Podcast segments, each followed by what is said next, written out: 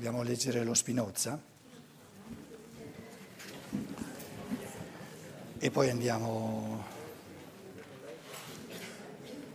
Ciò che questi, Spinoza, aveva detto in modo chiaro e semplice contro, contro l'idea della libertà, fu dopo di lui ripetuto innumerevoli volte, ma generalmente inviluppato nelle dottrine più cavillosamente teoretiche, sicché è divenuto difficile trovare il filo semplice e diretto del ragionamento, che è l'unico che abbia importanza. In una lettera dell'ottobre o del novembre del 1674 Spinoza scrive in latino, nel testo tedesco c'è anche il latino, se volete. Io chiamo, Spinoza dice, io chiamo libera una cosa che esiste e agisce per semplice... Cosa avete lì sul testo? No, in tedesco c'è Notwendigkeit, per semplice necessità, o meglio ancora, per semplice determinatezza della sua natura. Quindi volontà, eh, una svista per semplice necessità, quindi determinatezza della sua natura. E forzata, meglio sarebbe dire costretta, quella che viene invece determinata alla, all'esistenza e all'azione in modo preciso e fisso da qualcos'altro. Così per esempio Dio esiste liberamente, perché necessariamente, benché scusate, esiste liberamente, benché necessariamente, perché consta soltanto della necessità della sua propria natura, sussiste soltanto della necessità della sua propria natura. E così Dio conosce liberamente se stesso ed ogni altra cosa, poiché soltanto dalla necessità della sua natura, dalla determinatezza della sua natura, consegue che egli tutto conosca. Quindi fa parte della natura determinata, non libera, di Dio, della natura di Dio che conosce tutto. Quindi l'io non è libero di conoscere tre quarti del conoscibile, è determinato a conoscere tutto, è costretto, obbligato a conoscere tutto, poveraccio.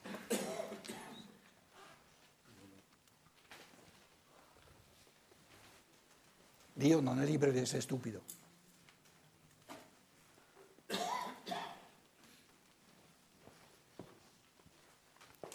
Voi vedete dunque che io faccio consistere la libertà non in una libera decisione, ma in una libera necessità. Paragrafo 3. Scendiamo ora alle cose create, quindi tutte le altre cose fuorché Dio, che vengono tutte determinate all'esistenza e all'azione in modo fisso e preciso da cause esterne, che si rifanno tutte a Dio. Per comprendere più chiaramente consideriamo un caso semplicissimo. Per esempio, una pietra partiamo dalla pietra, cui venga comunicata da una spinta esterna una certa quantità di moto, continua necessariamente nel moto. E se decide di fermarsi? Aspetta, prima voglio vedere se succede. Oh! Capito? Vedi che calza la cosa? Eh, mi hai spezzato, non c'ho più niente da dire, capito? Se invece ti cominci a disquisire cosa faresti se veramente la, la pietra decide di fermarsi, eh, sei fuori dalla realtà.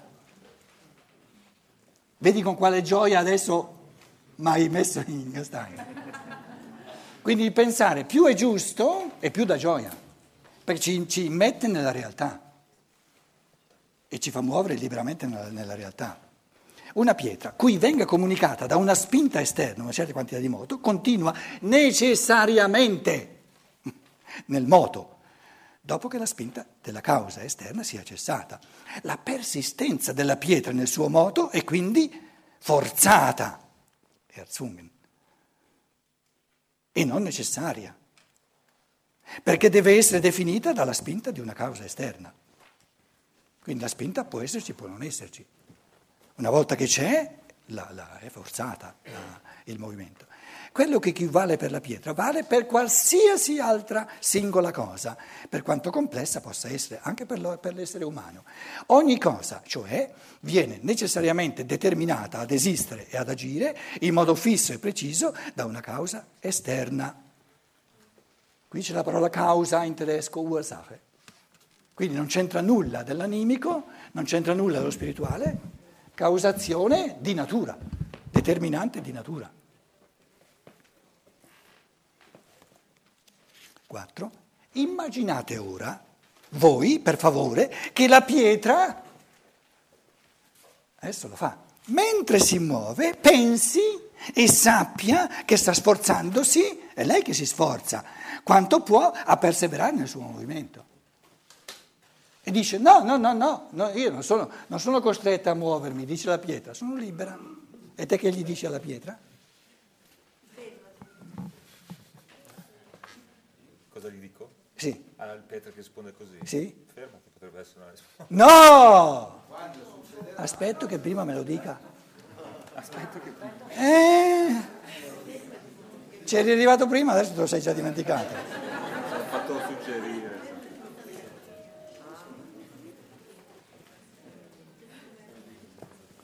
Che peccato, ma andava bene che mi dicevi cosa dici alla pietra.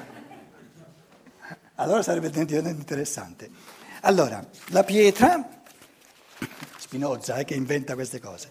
Immaginate ora per favore che la pietra mentre si muove pensi e sappia che sta sforzandosi, è lei che si sforza per quanto può, a perseverare nel suo movimento. Questa pietra, ora cosciente del suo sforzo e per nulla indifferente nel suo comportamento, crederà di essere completamente libera e di persistere nel suo movimento per nessun'altra causa se non perché lo vuole.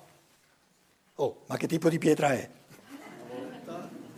Sta parlando dell'uomo. Sarà un Pietro, ma non una pietra.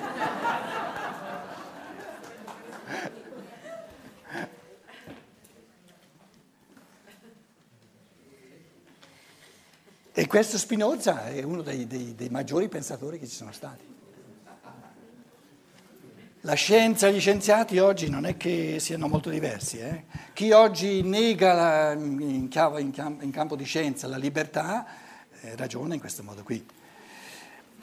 Allora dice, ma questa questo tipo di libertà è quella libertà umana che tutti ritengono di possedere e che consiste solo in questo, che gli uomini sono coscienti dei propri desideri, ma non conoscono le cause da cui essi vengono determinati. Allora, per il fatto che io so di muovermi, la pietra non sa di muovermi, per il fatto che io, in quanto essere umano, so di muovermi, mi ritengo libero perché so del mio movimento, perché non capisco che sono determinato a muovermi e, e, e, e scambio il fatto che io ho coscienza del mio movimento se, come se aver coscienza del mio movimento significasse che io sono libero nel mio movimento. Sono libero o non sono libero?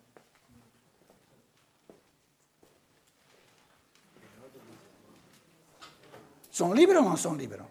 Spinoza dice no, non sei libero. Tu sei libero sì perché decidi di Secondo la metafora della pietra no.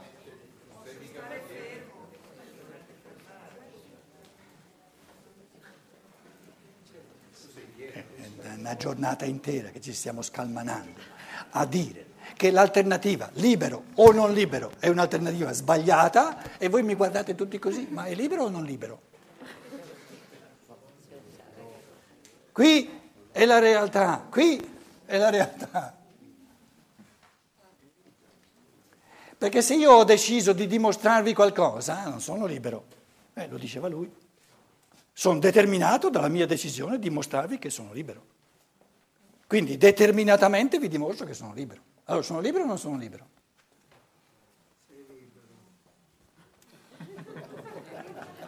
Il libero. preso una decisione coscienza di questo, di questo motivo.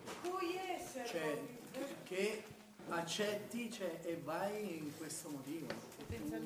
Guarda che hai preso la parola sbagliata. Ah, allora, perché io però l'ho detto, ma allora, sei libero dal momento in cui... Se, se ti muovi per una causa, sei minimamente libero. Se ti muovi per un motivo, per un movente, sei mezzo libero. Sei una ragione. Ah, vedi, proprio questo non hai detto. Eh, mannaggia. Eh, ma sto cominciando a muovere i primi passi. Bravo, bravo. Li stai compiendo liberamente o no? Sì e no. sì e no. Se lo fai a ragion veduta, sei libero. Se lo invece lo fai mosso da questo, da questo eh, relatore che picchia, allora non sei libero, capito? Sei, sei eh, la causa. Scusa, il, il motivo è a metà strada. Scusa Pietro, qua parla dei propri desideri. Gli uomini sono coscienti dei propri desideri ma non conoscono le cause da cui essi vengono determinati. È giusta la traduzione propri desideri? Perché a me non mi convince. Eh, guarda che è Spinoza, eh, quindi dovremmo guardare il latino di Spinoza. Sì. Eh, dunque, gli uomini sono. Tede- la traduzione tedesca, eh, in questo caso anche il tedesco è una traduzione. Sì. Teniamo presente. Eh? Quindi, dies ist aber die Mensch, jene Menschenfreiheit, die alle zu besitzen behaupten, und die nur darin besteht, consiste soltanto in questo, che gli uomini, ihres Begehrens, del loro bramare, sono coscienti del loro bramare.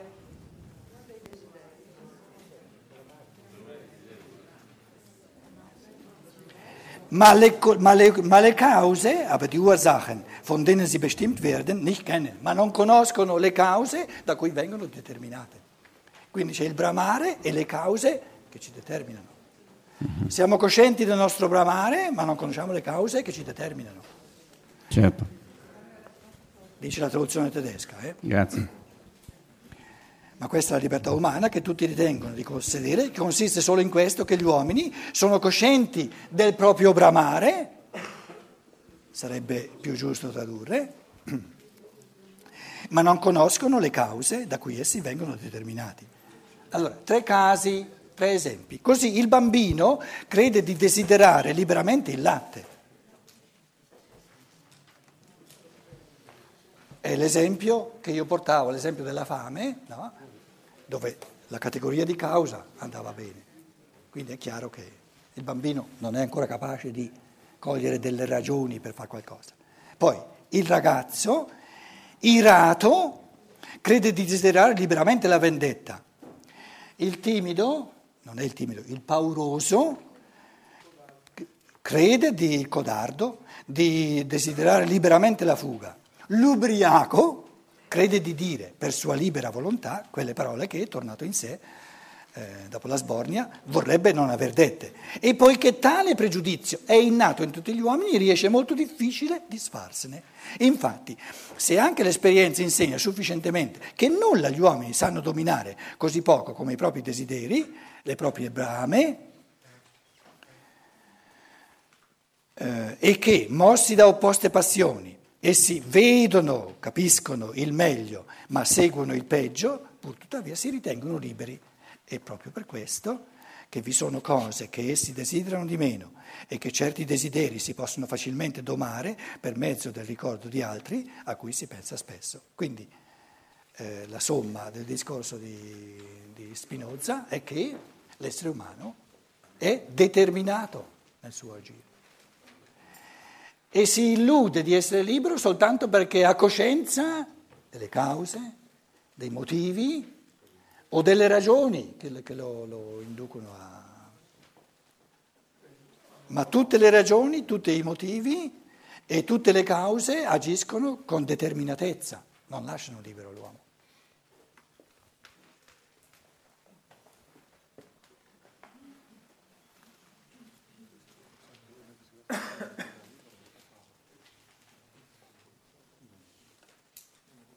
Allora, il pensiero successivo, domani ce ne occuperemo. Le azioni umane sono tutte di, una, di un tipo o bisogna distinguere tra azioni umane dove c'è un massimo di non libertà, un nulla di libertà non c'è mai. Dovremmo uscire dall'umano. E non ci sono azioni umane dove c'è un massimo di libertà. Assoluta non c'è ma un massimo di libertà. E la differenza è il pensare.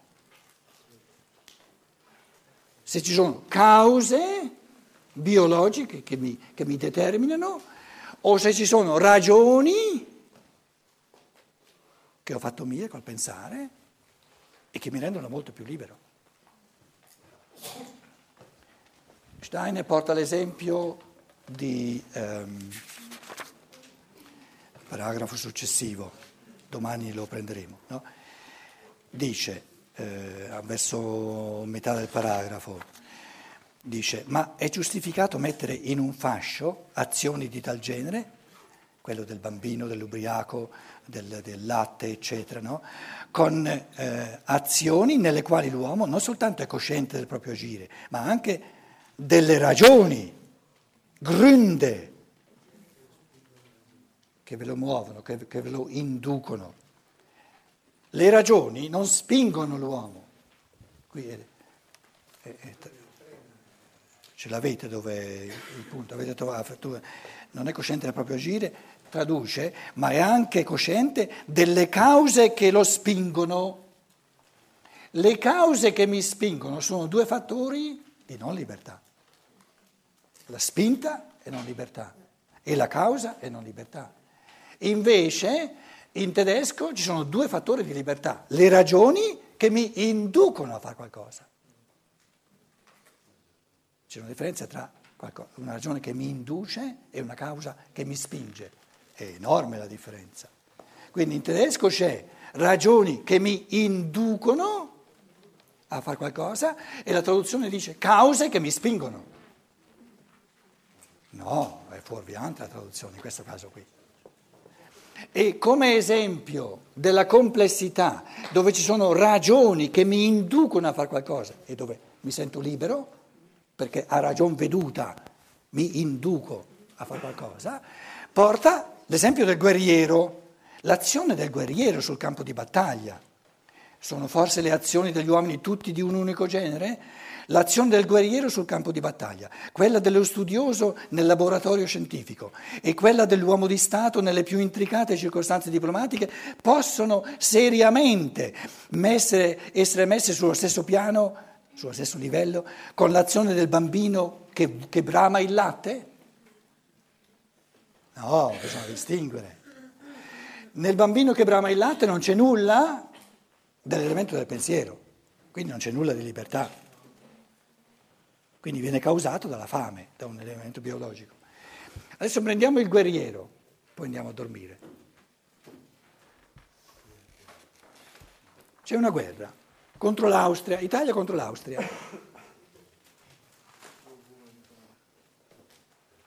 Avete imparato voi, anche voi la storia italiana. Io l'ho dimenticata tutta.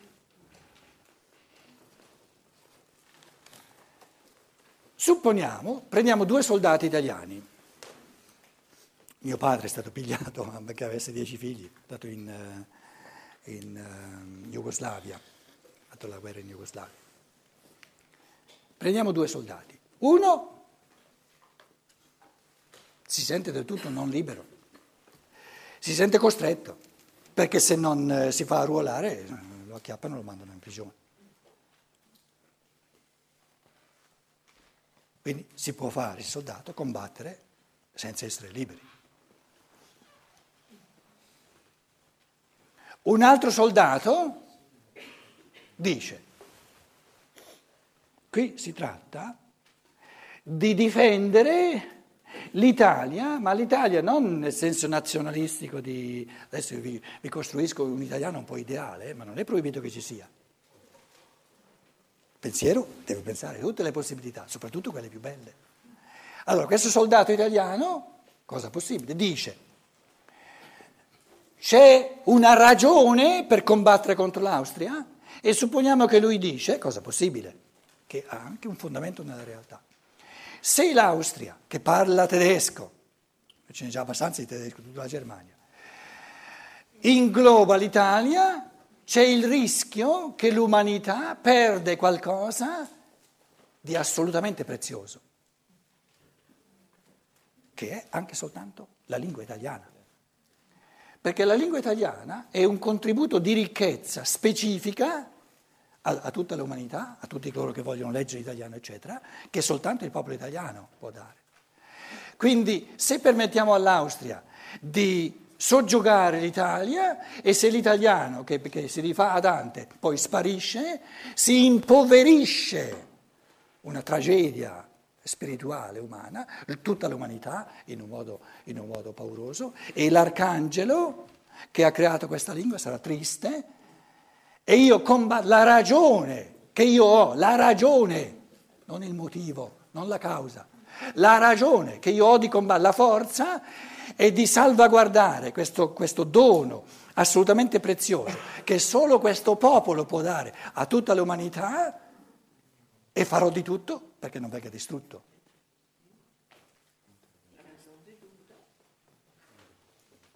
È non libero quanto l'altro? È molto più libero, molto più libero.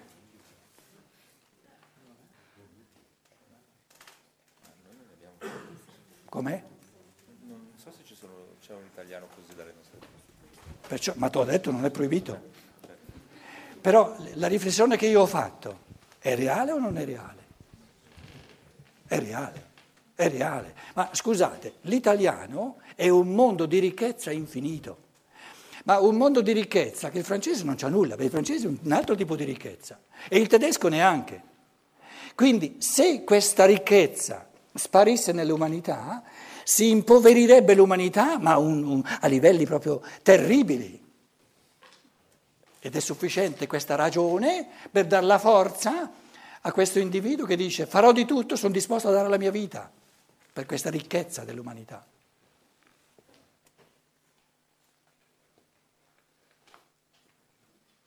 Quindi essere liberi significa trovare le più alte ragioni per fare qualcosa. E le più alte ragioni si chiamano gli ideali. Chi agisce in base a ideale è libero, fa ciò che vuole, non è costretto. Oppure non ha ideali. E se non hai ideali, certo che non sei libero. Si è liberi soltanto avendo ideali. il valore del sacrificio, no? È il valore del sacrificio questo, il sacrificio della persona. Ha una risonanza, non è come il cosmo questo. Sì, guarda che io, No, insomma, ho capito, sono stato, perché io parlavo del linguaggio italiano, poi nel linguaggio italiano c'è una sacca chiamata cultura cattolica che non si sa bene se è linguaggio puro o no. Per cui io ti devo, dire- ti devo chiedere cosa intendi tu per sacrificio? Ah, beh, hai usato questa parola, scusa. Il sacrificare se stesso in nome dell'ideale.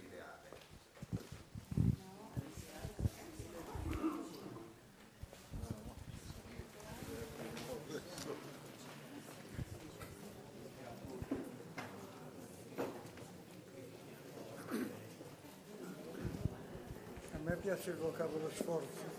Eh, io penso, io penso al, al sacrificio, visto che hai parlato della, della cosa Sta attento, cattolica. Sta, sta attento. Tu fai di una, di una creazione del, del genio della lingua, la parola dice l'opposto di quello che tu ne hai fatto. Fa- fa- sacrificio, faccio sacro. Ah, E tu hai detto l'opposto? Perché ho usato il termine valore No, perché, o ideale? no, perché hai detto lui sacrifica sé, nel senso che muore. Quindi se muore non si rende No, fa- sacro, muore. Vedi? Vedi come il cattolicesimo ti ricatta? E ti ricatta adulterando il linguaggio, A- a- addirittura dando. Perché tu, se tu parli di sacrificare, rendere sacro l'io, il tuo io, devi, devi- devi domandarti in chiave di pensiero come si rende sacro l'io. Mica uccidendolo, scusi, scusa.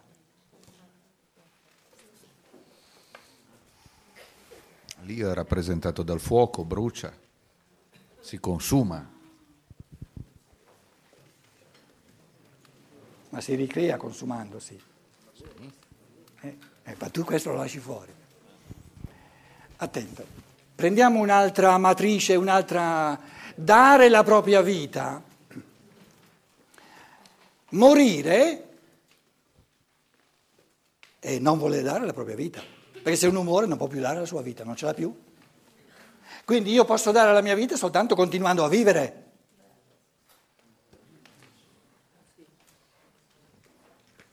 Quindi il moralismo ha preso le cose più positive, più propositive, te le ha svolte tutte in negativo.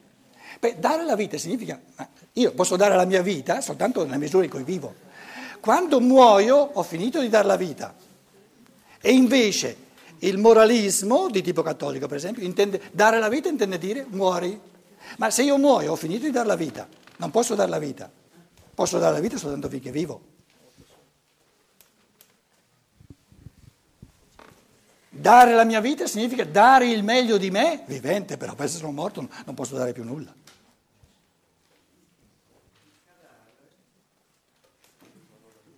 Do il cadavere.